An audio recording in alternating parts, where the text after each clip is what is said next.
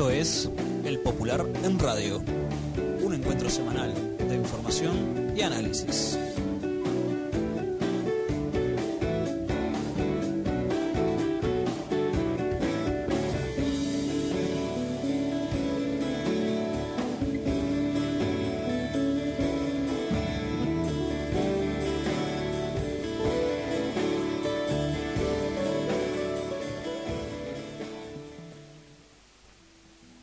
Buenos días a todas y todos. Esta es una nueva edición del Popular en Radio, un espacio de comunicación con los comunistas, los frente amplistas, los militantes sindicales y sociales y con todos los hombres y mujeres interesados en la política y en profundizar el proceso de cambios en nuestro país. Agradecemos todos los mensajes recibidos por mail, por teléfono y personalmente. Esto es El Popular en Radio. Buenas, buenas, buenas. Eh, como todos los martes y viernes al mediodía, aquí en CX30 Radio Nacional, El Popular en Radio. En esta versión, eh, donde también se puede escuchar por la web de radionacional.com.uy, por el portal del Popular, elpopular.uy, nos retransmite eh, el portal de la radio cooperativa.uy y también los martes 18.30 y viernes 18.30 por FM Utopía 89.9 en 33 y martes y jueves a las 13.30 horas en Radio Arapey 1450M en Salto. A todas y todos los compañeros que nos escuchan, un abrazo enorme. Hoy, viernes 19 de junio, se cumple el 256 aniversario del natalicio de José Artigas y también en Uruguay es el Día de las y los Abuelos, así que un abrazo grande a todas las abuelas y los abuelos. Sobre el 256 aniversario de Artigas, decir que en nuestra edición de hoy, en Aportes, hay una nota sobre Artigas y el reglamento de tierras, una de sus principales eh, concreciones, que fue tan combatida por la oligarquía eh, uruguaya que hoy lo, lo reivindica sin su contenido popular, sin su contenido revolucionario. En la edición de hoy del Popular hay una amplia cobertura sobre la ofensiva pro impunidades del poder, los lichos de la calle Pou de García, el pedido de amnistía para los terroristas de Estado de Cabildo Abierto, Castiglioni y la defensa de los siniestros en una nota de Rolando Arbezún. Eh, vamos a hablar de lo de, la, de lo de la placa de Castiglioni y la reciente eh, resolución del ministro del Interior Jorge Ando, el torturador Víctor Castiglioni en inteligencia de la policía, había generado tensión en el Ministerio del Interior y en el gobierno y contradicciones con el director nacional de policía. Bueno, la Rañaga anunció hoy que la van a sacar. Vamos a hablar de esto luego del editorial. Hay una nota bartoleando la batalla antipopular y anticomunista de Bartol y el país contra el Mides el impacto de la política salarial del gobierno por Pablo Darrocha, una convocatoria, una llamada contra el racismo este domingo frente a la Embajada de Estados Unidos, tambores presentes, las elecciones en el Zunca culminan hoy, ya van más de 20.000 votos en las elecciones del Zunca, la censura en secundaria, una amplia mayoría de la población respalda el reclamo de una renta de emergencia, cómo enfrenta la pandemia el municipio de Ciudad Liber Sereni, Colombia y la intervención yanqui, la expropiación de una mega empresa granera en Argentina y los debates que se abren, el vuelo del cóndor, prueban la colaboración de la dictadura argentina en la masacre del Mozote, donde asesinaron a 986 personas en El Salvador en 1981. El pensamiento del qué. Todo esto está en la edición de hoy del Popular. Les queremos adelantar que eh, está circulando desde ayer un audio que se ha hecho viral dicen en las redes, donde eh, supuestamente la vicepresidenta de la República, Beatriz Argimón, conversaría con un correligionario blanco que le reclama una cierta cantidad de cosas. Eh, todos los medios, incluido el Popular, estuvimos intentando confirmar la veracidad de tal audio. Acaba de hacer una entrevista en el diario El País eh, la vicepresidenta de la República, que de cierta manera reconoce la autoría del audio y explica lo que allí está. En breve vamos a tener información sobre ello también en el portal del Popular. Ahora nos vamos a la, al editorial del Popular.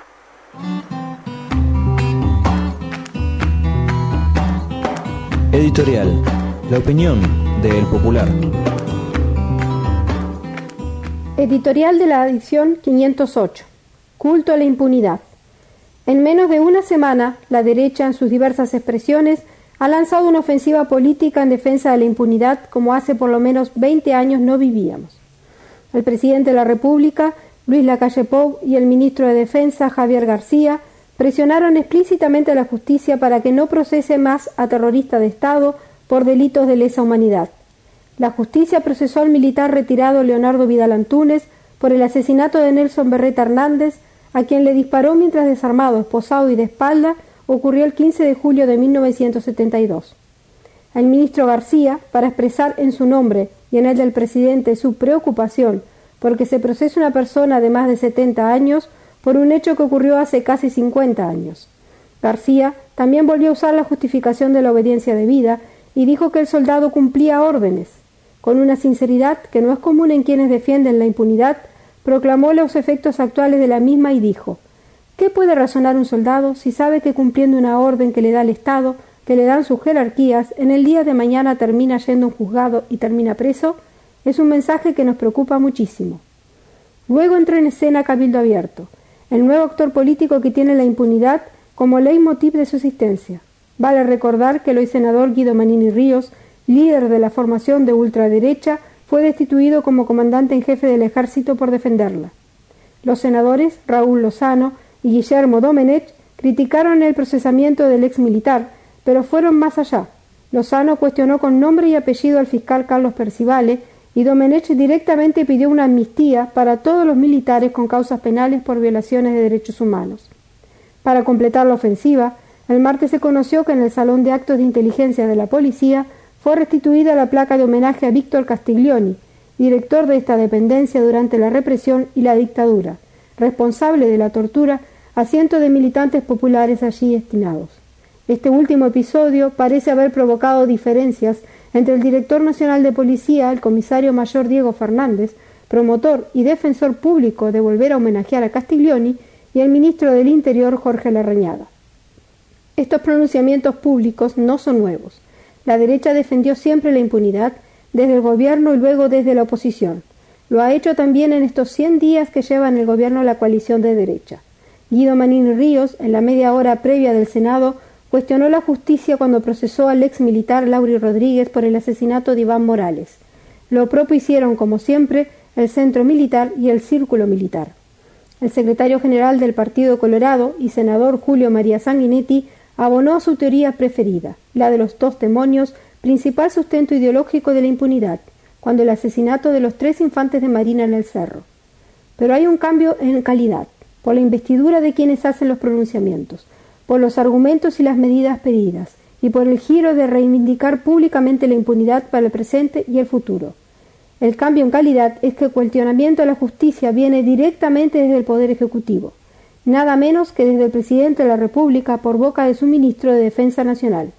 García plenamente consciente del peso institucional de lo que dijo y dónde lo dijo. Lo reivindicó a texto expreso dos días después.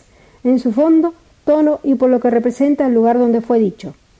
Es una señal de enorme gravedad institucional, una presión formidable sobre el Poder Judicial para que no actúe. Hay más de 300 denuncias por violaciones de derechos humanos por el terrorismo de Estado durante la dictadura.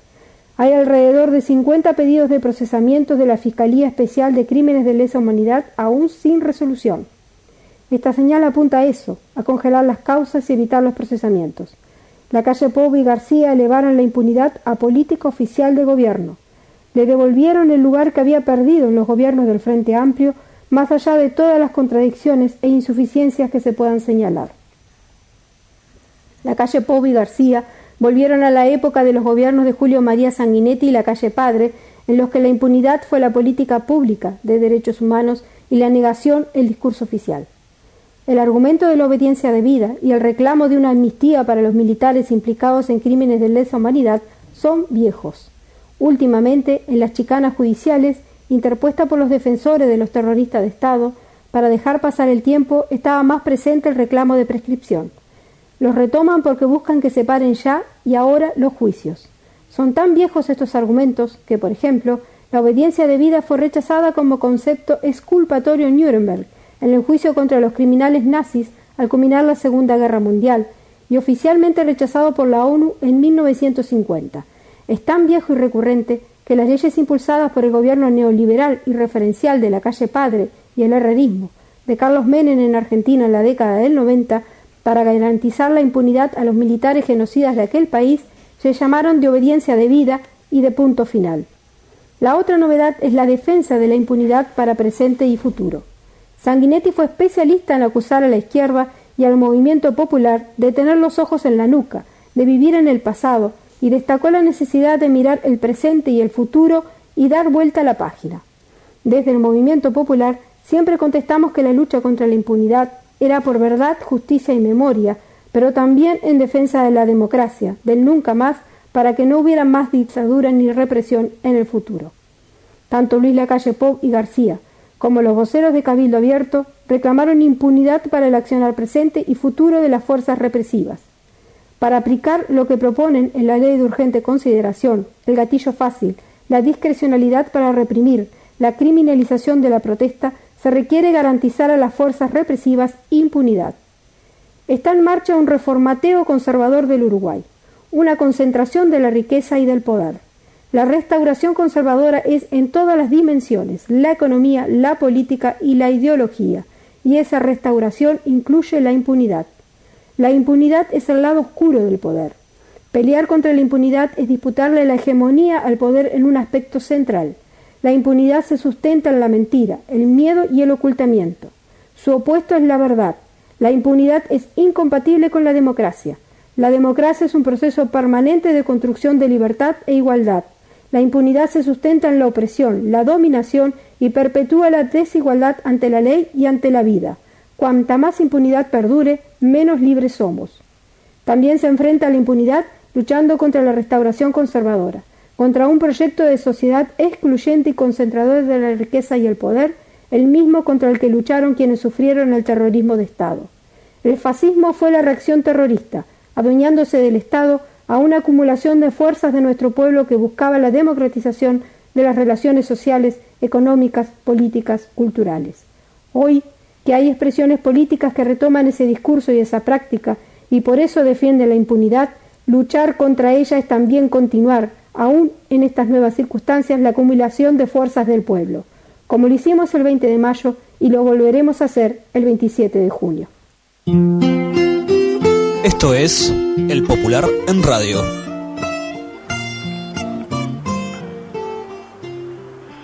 Era el editorial de esta edición.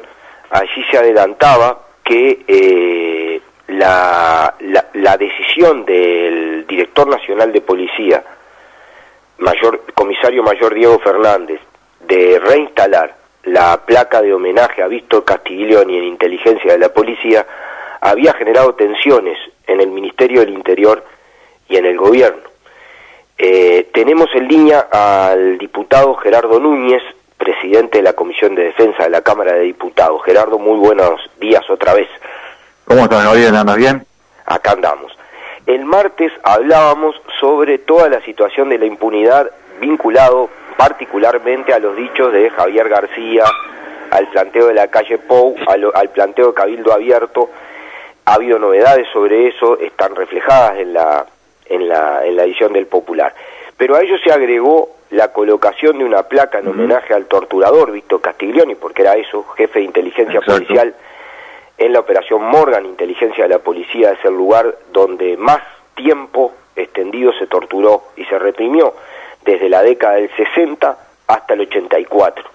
O sea, hubo prácticamente eh, casi 20 años ininterrumpidos de tortura en inteligencia de la policía.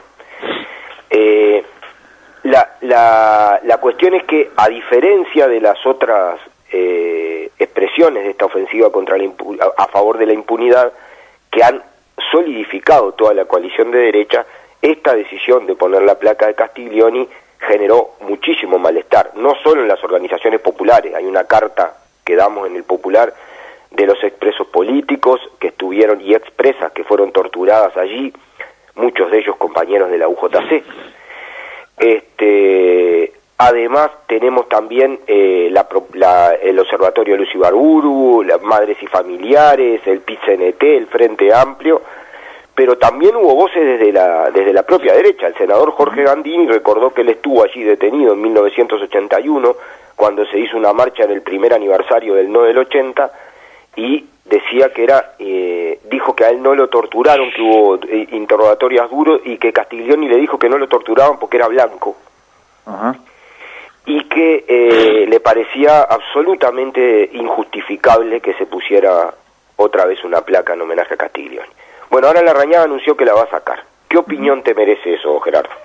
Bueno, yo creo que es una, una muy buena señal, este, hay que decirlo con todas las letras, porque estamos en un escenario en donde hay que aislar todas las provocaciones antidemocráticas, todas las provocaciones hacia eh, los familiares de detenidos desaparecidos, las provocaciones hacia las víctimas del terrorismo de Estado.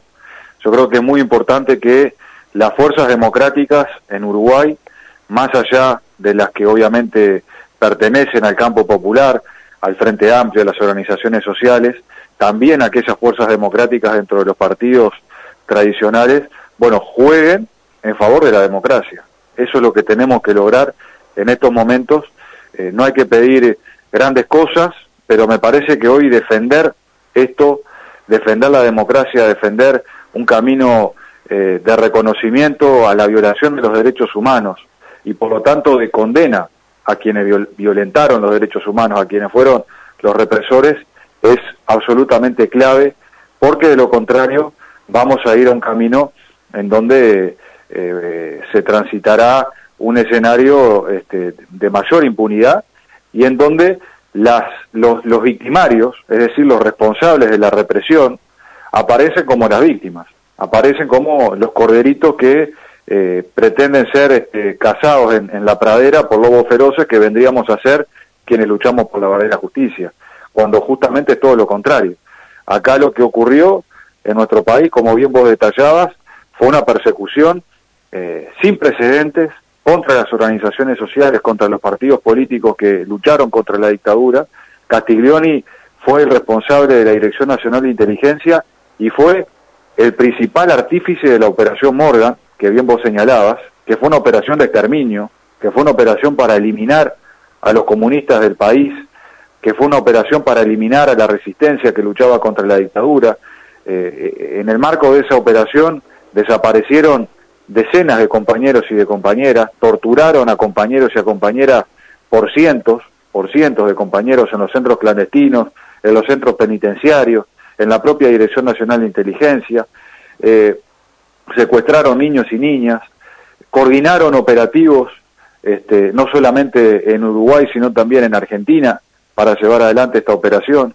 Entonces realmente fue eh, una provocación contra la democracia, fue una provocación este, contra todos aquellos que tenemos un horizonte de defensa de la democracia y de los derechos humanos. Entonces, que, que la Rañaga este, y, Gandini, bueno, eh, estén dando eh, una señal en este sentido para quitar ese cuadro de la, de la, de la sala, yo creo que es muy importante. Ahora, eh, yo creo, esto no lo hemos analizado todavía, el partido tiene comité central el domingo, pero me parece que tenemos que ir un poco más allá también, este, porque hay que indagar por qué este jefe de policía mandó a colocar esta placa.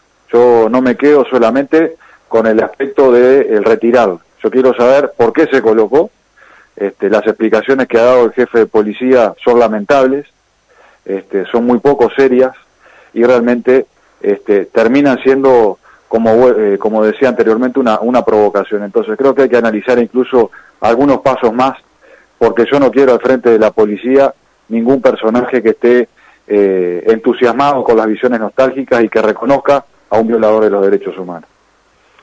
Sin ningún lugar a dudas, eh, inclusive en las declaraciones de Jorge Larrañaga hoy de mañana, anunciando que va a retirar la, la placa, diciendo que es una decisión personal de él, que se la comunicó al presidente de la República, a la vez respalda a Fernández al frente de la Dirección Nacional de la Policía y establece algunas cosas que no son ciertas, ¿no? Él dice de verdad que, eh, eso sí era verdad, que la placa en homenaje a Castiglioni se colocó durante el gobierno de Jorge Valle, en inteligencia de la policía, y que pasó 16 años casi eh, en inteligencia de la policía. Es decir, cobra que pasó casi dos gobiernos enteros del Frente Amplio eh, con la, el homenaje a Castiglioni en inteligencia de la policía. Cosa que es verdad. Sí. Eh, lo que sí, a, a, raíz de un pedido de, de expresos y presas, casi todos militantes en ese momento de la UJC, eh, que fueron torturados en, en, en, inteligencia de la policía, se quita la placa en el 2016, se coloca una placa de la memoria en, en la fachada del, de, de, ese edificio tan siniestro, que sigue siendo siniestro ahí en, en Maldonado y Paraguay, y se, y, y se le nombra el salón de actos con el nombre de Huarteche. Uh -huh.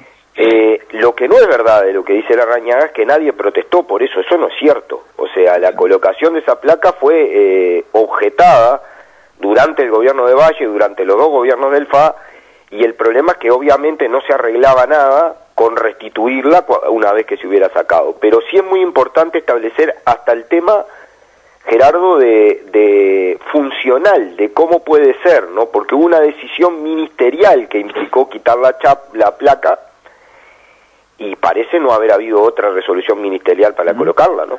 Exactamente, lo cual es grave. Por eso yo creo que nosotros tenemos que, que analizar con mucha tranquilidad, con toda la información arriba de la mesa. Como te decía, este, el, partido tiene comité central el próximo domingo y, y, estos temas seguramente estén arriba de la mesa, pero yo este, lo que lo que entiendo, este, y sin adelantar ningún tipo de opinión, es que hubo, eh, digamos, una especie de, de pasar por encima de una resolución ministerial por parte de un jefe de policía, lo cual es gravísimo porque está alterando la cadena de mandos. Esto hay que decirlo con total claridad y en las Fuerzas Armadas y en la policía no se puede admitir de ninguna manera y bajo ninguna circunstancia que la cadena de mando se altere. Entonces, si efectivamente se confirma, como lo ha expresado ligeramente el actual ministro del Interior, eh, esto no fue resuelto por el ministro y sí había sido resuelto anteriormente por el Ministerio del Interior, acá tenemos que un policía, un jefe de policía, ¿sí?, pasa por encima de una resolución de un ministerio. O sea, el principal responsable de la policía es el ministro, no el jefe de policía. El jefe de policía está por debajo del punto de vista jerárquico de, este, en la escala, digamos, de, de, la, de las cadenas de mando también policiales. Entonces, esto lo tenemos que, que salir a plantear con mucha rigurosidad, con mucha firmeza, porque que no sean eh, pequeños ensayos de algunos nostálgicos que quieran, bueno, eh, transponer el orden de las cosas. Ya sabemos cómo ha eh, terminado este tipo de, situaciones o de ensayos en otros momentos de nuestro país. Y para que esas cosas no pasen, tiene que haber un pronunciamiento claro de todo el sistema político, de todas las organizaciones sociales, del movimiento popular, para que estas cosas no pasen, porque eh, si siguen ocurriendo, bueno, entonces, ¿quién, quién, ¿quién va a mandar? ¿El ministro del Interior o el jefe de policía? ¿Quién va a mandar? ¿El ministro de Defensa o los comandantes de las, de las fuerzas? ¿No? Porque eso es lo que, es lo que se está eh, discutiendo, eso es lo que se pone en cuestión, si eh, se confirma este hecho que, como te digo, nosotros estamos recopilando toda la información, toda la información, hasta ahora tenemos algunas versiones de prensa, este, que, que obviamente son las que todos conocen y conocemos, pero queremos ir al fondo del asunto. Por eso eh, no hay que descartar de ninguna manera el hecho de que, bueno, se, plantee algún tipo de, eh, de sanción o, o, o incluso este, ir más allá respecto a la responsabilidad del jefe de policía sobre este tema. Sin duda. Gerardo, nos quedan un par de minutos solo para comentar que también se ha avanzado en el, en el, en el, en el fondo de esta situación, que es la presión a la justicia de la calle Pou y el ministro Javier García y el planteo de cabildo abierto de amnistía para todos los militares implicados en casos de derechos humanos y que la bancada del Frente Amplio decidió convocar a la Comisión de Defensa Nacional de Diputados al ministro García, ¿es así? Sí, fue así, es una muy buena señal que dio la bancada de diputados y diputadas del Frente Amplio, una convocatoria urgente, el próximo viernes se va a estar desarrollando la, convocatoria del ministro, o sea, va a ser el, a las 10 y 30 en, el anexo del Palacio Legislativo. Ahí lo vamos a tener al ministro justamente para intercambiar sobre esta situación que nos preocupa muchísimo, porque en todo este cuadro de presiones a la justicia, de cuestionamientos a la justicia que comenzaron con Manini Ríos, este, siguieron este, con el ministro de Defensa, luego con Lozano, luego Menech. Bueno, tenemos ahí un escenario, como decíamos el, el, martes pasado, ya no es un caso aislado, sino que hay una parte de la coalición de derecha que está intentando generar presión sobre la justicia. ¿Para qué? Bueno, eso es lo que tenemos que desentrañar. Obviamente hay una parte que está vinculado hacia las violaciones de los derechos humanos que cometieron los militares durante la dictadura. Pero hay otra parte que creo que también es sustancial y es que hay un sector de Cabildo Abierto que está preparando un escenario de desgaste, desde legitimación de la justicia, pensando justamente en la propia actuación que va a tener la justicia si se levanta el fuero a Manini Ríos. Yo creo que ese es parte también del escenario que están generando algunos de los integrantes de Cabildo, intentando eh, delegitimar, intentando generar la duda sobre los procesos judiciales, para que si mañana este, se llega a eh, enjuiciar al, actual senador este, Manini Ríos por haber ocultado eh, información que está vinculado a delitos de lesa humanidad, por no haber hecho las denuncias correspondientes a la justicia luego de que los integrantes del Tribunal Militar le dieran información acerca de las confesiones de Gabazo, bueno, este, sería realmente eh, preocupante que no se actuara en consecuencia y creo que este, esta camada de presiones van hacia atrás, pero también van hacia adelante, pensando justamente en esto que pueda llegar a estar sucediendo si es que se le levanta el fuero al senador Manini Ríos. Así es, Gerardo, eh, te mandamos un abrazo, muchísimas gracias. Nosotros nos queda apenas un minuto. Recomendamos a todas y todos leer la edición de hoy del Popular, que hay muchísima información sobre este y otros temas. Ya está disponible en el portal del Popular, ya está haciéndose enviada por mail y por WhatsApp a todos lados. Eh, y eh, recordarles que hoy terminan las elecciones del Sindicato Único Nacional de la Construcción se postergó ayer por la lluvia y ayer al, día, los dos primeros días, martes y miércoles, eh, tenemos información de que ya habían votado más de 20.000 trabajadores, lo que constituye una elección extraordinaria en el movimiento sindical y un empujón, otro nuevo empujón al movimiento popular con muchísima fuerza. Y reiteramos que la vicepresidenta Beatriz Argimón, en una reciente nota en la página web del diario El País, asumió que es ella la que aparece en un audio que ayer se hizo viral y lo comentó. Vamos a ampliar en, en el portal sobre esto. Un abrazo Gerardo, un abrazo a todas y todos. Lo que pase muy bien. Esto es El Popular en Radio.